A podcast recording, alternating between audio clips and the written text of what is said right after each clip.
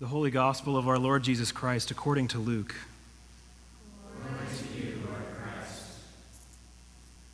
Now, about eight days after Jesus had foretold his death and resurrection, he took with him Peter and John and James and went up on the mountain to pray. And as he was praying, the appearance of his countenance was altered, and his raiment became dazzling white. And behold, two men talked with him, Moses and Elijah, who appeared in glory and spoke of his departure, which he was to accomplish at Jerusalem. Now Peter and those who were with him were heavy with sleep, and when they wakened, they saw his glory and the two men who stood with him. And as the men were parting from him, Peter said to Jesus, Master, it is well that we are here. Let us make three booths one for you, and one for Moses, and one for Elijah, not knowing what he said. As he said this, a cloud came and overshadowed them, and they were afraid as they entered the cloud. And a voice came out of the cloud saying, This is my son, my chosen. Listen to him. And when the voice had spoken, Jesus was found alone. And they kept silence and told no one in those days anything of what they had seen. The Gospel of the Lord. May the words of my mouth and the meditations of my heart be pleasing and acceptable in your sight, O Lord, my rock and my redeemer. Amen. There's this great scene in Indiana Jones, Raiders of the Lost Ark, that's been burned into my brain since about the age of 12 or whenever my parents finally let me watch that movie. Where Indiana meets his nemesis and his nemesis is talking about how he wants to find the ark because he wants to talk to God. And Indiana, in his very, I'm not your typical professor, swallowed rage sort of way, says to his enemy, You want to talk to God? Let's go see him together. I've got nothing better to do. As he reaches for his pistol. The threat is clear, right? Let's die together, bro. This is essentially what he's saying. If we consider death as the entrance into another plane of existence, which in a sense is what Christianity teaches to be absent the body is to be present with the Lord, whatever that could mean. And if we take seriously what the scripture teaches, that no one may see God and live, and also that when we see God, we will become like him. And if we take seriously the church's teaching that the beatific vision, the vision of God in his glory, is the telos, the destination, the end, the purpose for which all of us have been made. Death is another plane of existence. No man may see God and live, and yet when we see him, we will be made like him, and seeing him is why we were made. If we take all of that seriously, allow me to digress for just a moment. In 1947, Flannery O'Connor wrote in her prayer journal Dear Lord, please make me want you. It would be the greatest bliss, not just to want you when I think about you, but to want you all the time, to have the want driving in me, to have it like a cancer in me. It would kill me like a cancer. And that would be the fulfillment. 116 years before she wrote these words, almost to the day, in 1831, Nicholas Motovilov went to see Saint Seraphim of Sarov to learn of his wisdom in the spiritual life. And as Seraphim patiently explained to Nicholas the aim of the spiritual life, which in his words is the acquisition of the Holy Spirit, that's the purpose of being a spiritual creature.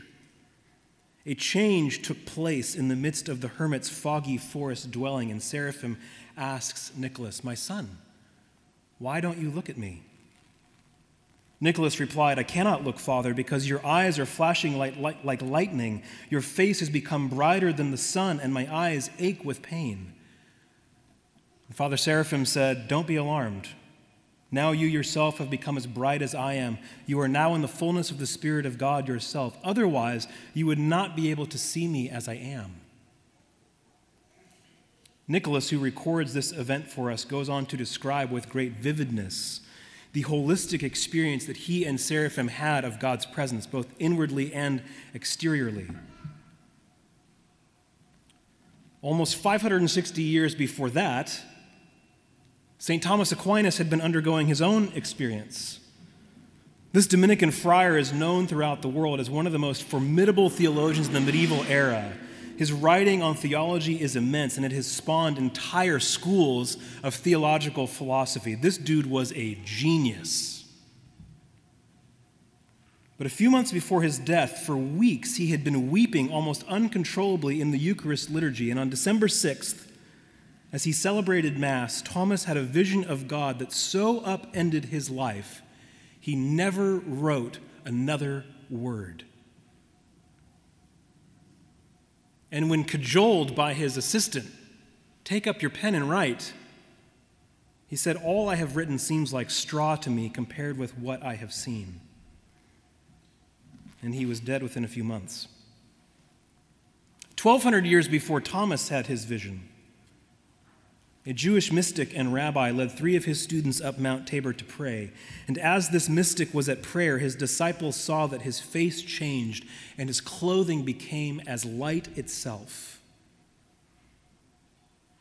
900 years before that, a Hebrew prophet and mystic, having had many encounters with the divine, was walking with his own disciple when a whirlwind snatched the mystic and carried him to heaven, and his disciple was barred from reaching after him by a chariot made of fire.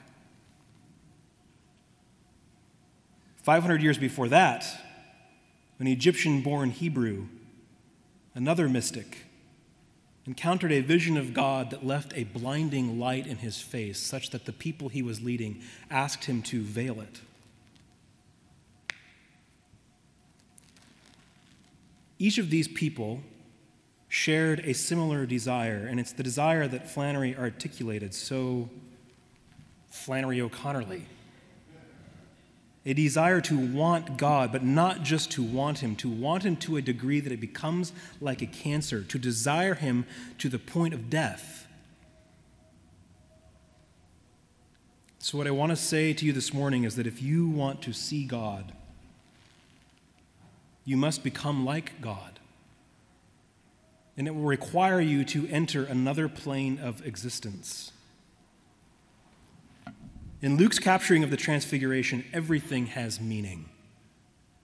It starts with eight days after these things. Well, the eighth day is the day of new creation, it's the day of resurrection.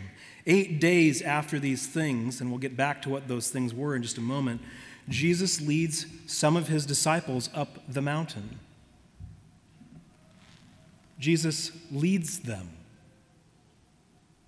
Right away, we recognize that the vision of God is not something that is just stumbled upon, it is something we are brought to by God Himself. It is a gift. Jesus leads His disciples, and He leads them up the mountain. The vision of God is a result of spiritual ascent. Moses spent 40 days without food, communing with God on the mountain. Elijah was fed by ravens, taking no thought for his own life. Thomas spent all of his mental faculties trying to perceive God in his glory. Seraphim, we're told, spent 1,000 nights in prayer after being attacked by thieves and left for dead. As Jesus himself taught, only the pure in heart may see God. Jesus leads them, and he leads them up the mountain, and he only leads some of them. St. Chrysostom tells us that only these three were considered worthy of the vision that would envelop them. As I have been studying this text and reading uh, a slew of patristic sermons about this event, which was very important to the early church, it's become clearer and clearer to me that Peter, James, and John are not just three bumbling idiots who happen to be in the right place at the right time. Only the pure in heart may see God. John was the disciple that Jesus loved. He was one of his closest disciples who would later be called the high priest of the church. John's devotion to Christ was such that he was eventually exiled on Patmos, where he would be given another vision of Christ in glory. Peter loved Christ fervently. And as we encounter him in this text, yes, he is struggling to understand Christ's cross, but he seeks to prevent Christ's crucifixion out of love for his master. Peter's devotion to Christ will eventually lead to his imprisonment and eventual martyrdom, and he will ceremonially be named the first bishop of Rome. James was known as James the Righteous. Such was his virtue. He is described as an ascetic almost to the extreme, and so righteous was he that he was actually buried in the temple which was the very place of his martyrdom, having been thrown off the pinnacle of the temple and then beaten to death, being killed for confessing Christ as the Messiah. James is the first bishop of Jerusalem. These men sought truth. They sought the knowledge of God and they devoted themselves to his wisdom. Peter has just confessed that Jesus is the Christ the promised Messiah, something that has been revealed to him by the Father. And they have just been told by Jesus himself that he is going to die. These fathers and pillars of the church have to be given a glimpse of Jesus Christ as God so that they can understand what they are about to see in Christ's crucifixion.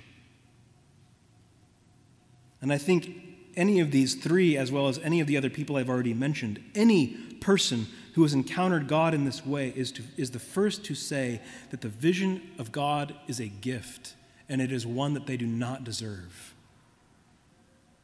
This is the paradox of the beatific vision is that it requires all of us, our entire will, and yet should we ever get there, we will realize we had almost nothing to do with it. It was totally a gift of God. The vision of God is the telos of human life. It is our destination, our purpose. But the vision of God is not attainable through human effort. It is a gift of God given as he sees fit. And at the same time, as Luke hints, we must shake off the spiritual stupor and sleepiness that is our typical existence. One of the other translations of this text says that the three disciples of Christ are sleepy and weighed down, but since they had stayed awake, they saw his glory. There's a connection to staying awake and seeing the glory of God. And this wakefulness is talked about in another way, just verses before our text. Jesus tells his listeners, If any of you want to become my followers, let them deny themselves and take up their cross daily and follow me. For those who want to save their life will lose it, and those who lose their life for my sake will save it. What does it profit them if they gain the whole world, but lose or forfeit themselves? Those who are ashamed of me and of my words, of them the Son of Man will be ashamed when he comes in glory, and the glory of the Father and of the holy angels. Spiritual ascent entails self denial. It requires cutting past the desires of the flesh and the tyrannical noise of the world. It requires an undivided heart. It requires seeking the kingdom and righteousness of God first and foremost. And it requires, in a sense, death. An entrance into a whole new plane of existence in which we become like God as we see Him. Last week I said that the gift of existence is a gift that requires participation. God gives us our being, but in order for us to be, we must not cut ourselves off from Him, for our only beingness is a beingness that is a participation in the divine life.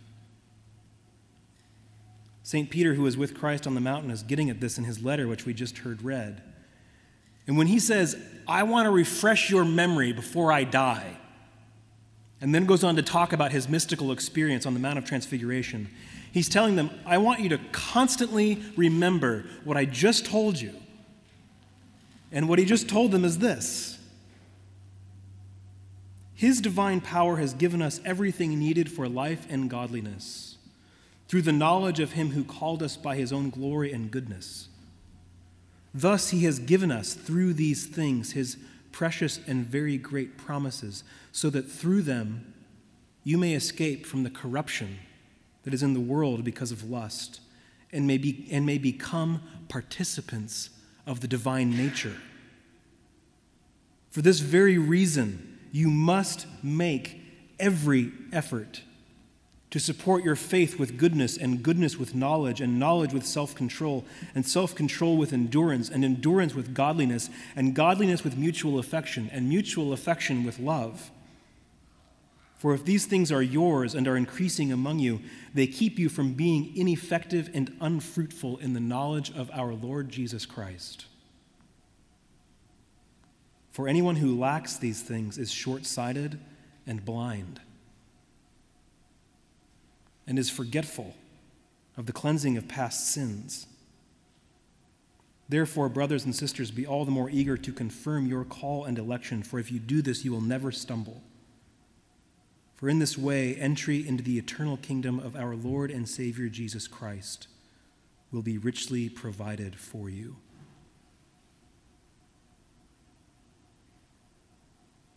It's what St. Seraphim told Nicholas. Now you yourself have become as bright as I am, otherwise, you would not be able to see me. You become changed by God's presence. If we are to take seriously that we are encountering God's presence here in this place, in the bread and wine, we have to take heed to Peter's words. We have to make every effort to add to our faith the virtues that will make for us an entry into the eternal kingdom richly provided by God's grace. St. Paul gets at this in a different direction from Ephesians 5 when he tells us to not associate with the disobedient. He says, For once you were darkness, but now in the Lord you are light. You have been changed. You have been brought into a new plane of existence already. Live as children of light, for the fruit of the light is found in all that is good and right and true Try to find out what is pleasing to the Lord, he says. Take no part in the unfruitful works of darkness, but instead expose them, for it is shameful even to mention what such people do secretly. But everything exposed by the light becomes visible, for everything that becomes visible is light. Therefore, it says, Awake, O sleeper, rise from the dead and the light of Christ will shine on you.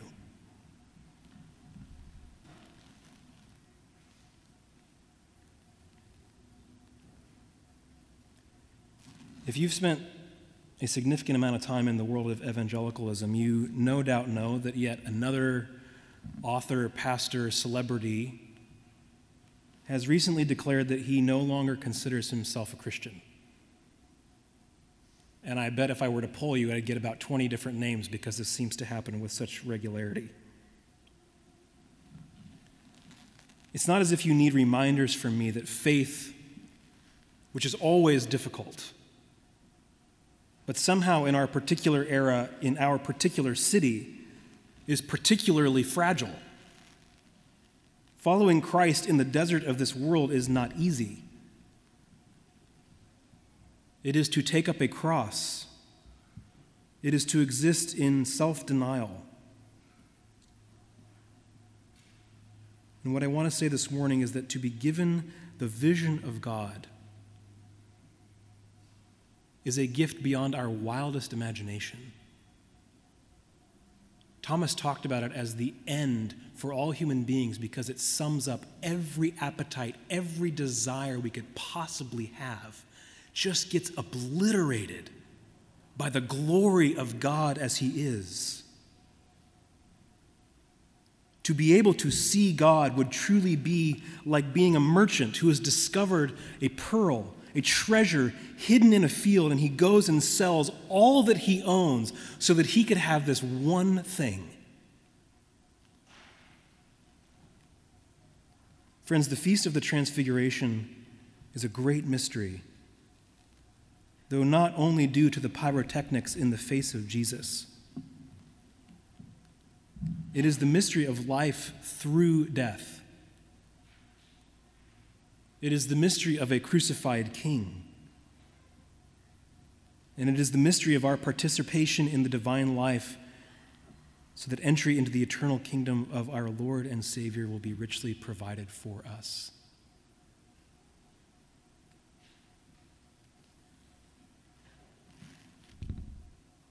As you come this morning to receive your King, the body of Christ, the blood of Christ. You are being transformed into Him. The only thing that we can do is live as children of light. Don't shrink back. Do not allow the doubt and failure of others to surround you. Have good heroes. Read about Moses and Elijah and Thomas and Seraphim and climb up into the mountain that is Christ our God, never ceasing, never looking back.